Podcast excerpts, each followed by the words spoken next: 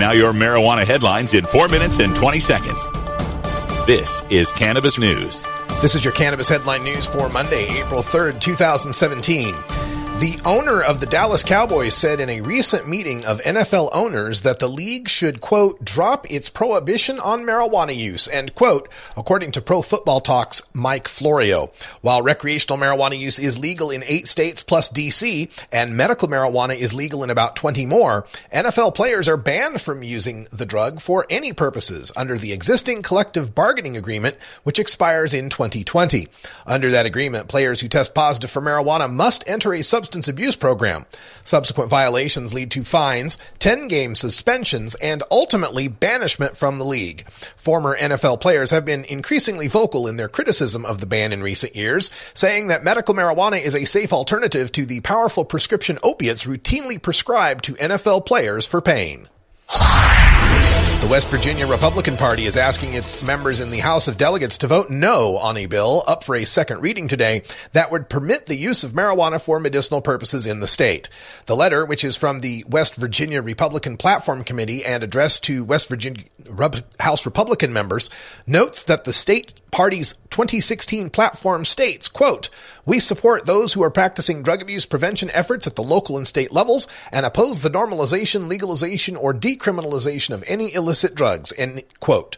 Senate Bill 386, which would create a West Virginia Medical Cannabis Commission to oversee medical marijuana regulation in the state, is on second reading in the House of Delegates today. Debate on the bill is likely to come this evening. During second readings, lawmakers can propose amendments to the bills.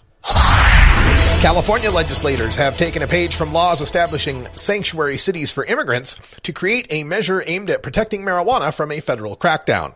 Similar to laws shielding undocumented immigrants, the recently introduced Assembly Bill 1578 would bar cooperation by police in the state with federal authorities seeking to bust marijuana growers and sellers operating legally under California law.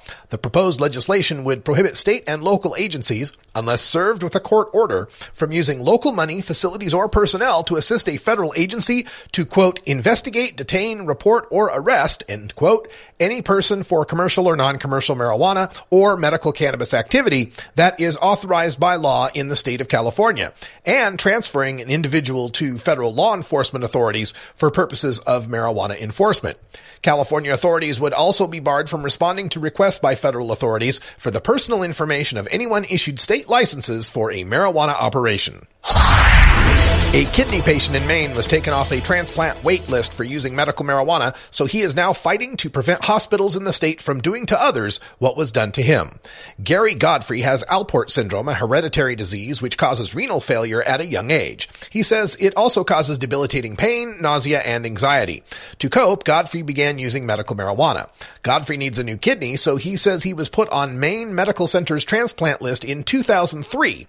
In 2010, the hospital adopted a new policy.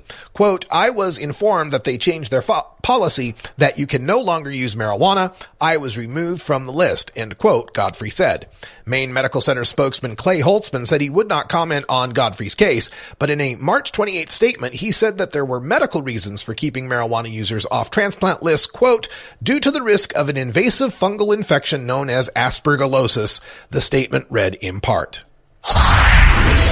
The Massachusetts Department of Agricultural Resources will need extra money to regulate the use of pesticides for growing marijuana, Agricultural Commissioner John Lebeaux said Monday.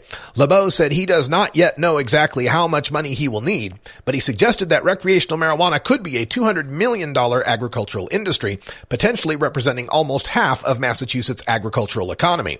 Colorado's Agriculture Department requested a $3 million budget boost to hire 14 new staff, including inspectors, enforcement staff, an educator, and a lab technician to regulate marijuana growing in that state.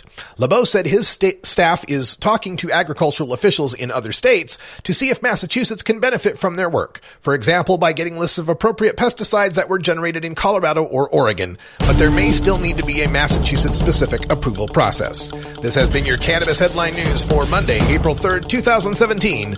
I'm Russ Belville.